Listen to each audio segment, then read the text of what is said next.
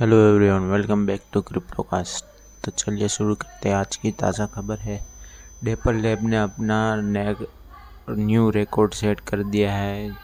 जैसे कि उन्होंने अपने यूएफसी और एनएफएल के एनएफटी लॉन्च किए हैं, वैसे ही उन लोगों का हाईएस्ट रिकॉर्ड हो गया है अपने 2022 के बिज़ी स्टार्ट का।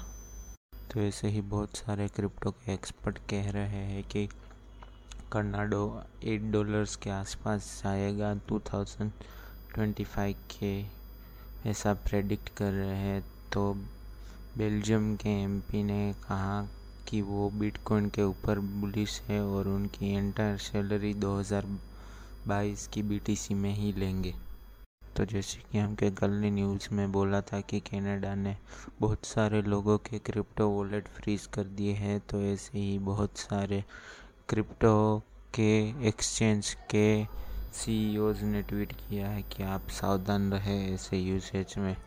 और ऐसे ही फेड्स ने बैन कर दिया है trading stocks and crypto and उनके एथिक स्कैंडल के अंदर ही। तो रेफ एक डी डीफाई प्लेटफॉर्म है जो कि अपनी फाइनेंशियल ऐप के फंडिंग राउंड में चल रहा था तो उन्होंने 4.8 मिलियन डॉलर्स के फंडिंग राउंड लॉक किया है।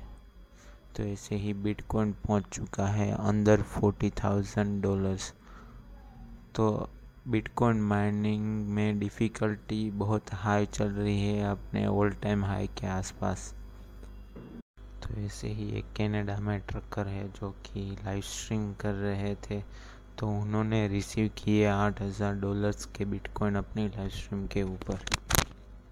तो ऐसे ही मल्टी चेन ने रिकवर कर ली है अपने 2.6 मिलियन डॉलर्स जो कि स्टॉल हो चुके थे उनके रिम्बर्सन लॉसेस के द्वारा उनकी कंडीशन में ही। तो एक सर्वे में अभी फ़िलहाल देखा जा रहा है अपना सेकेंड हाईएस्ट एक्यूमलेशन इन पाँच सालों में, और टॉप टायर्स वेल ने भी इनमें इन्वेस्ट किया है। तो बस आज के लिए इतने ही, मिलते कल। और एक चाहते जाते एक न्यूज़ और आ रही है कि टेस्ला के सुपर चार्जिंग स्टेशन पे डोज कॉइन होगा use as a payment system